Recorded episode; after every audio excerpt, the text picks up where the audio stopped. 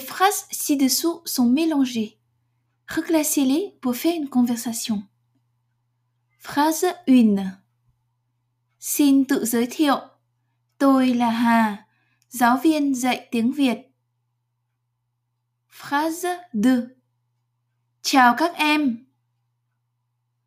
Phrase 3 Xin lỗi, em tên là gì?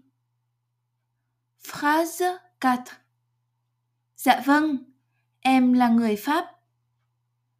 Phrase 5 Chào cô. Phrase 6 Còn em, em là người nước nào? Phrase 7 Em tên là Marie. Phrase 8 Em là sinh viên tiếng Việt phải không? Phrase 9 Em là người Anh. Phrase 10 Em là người Pháp phải không?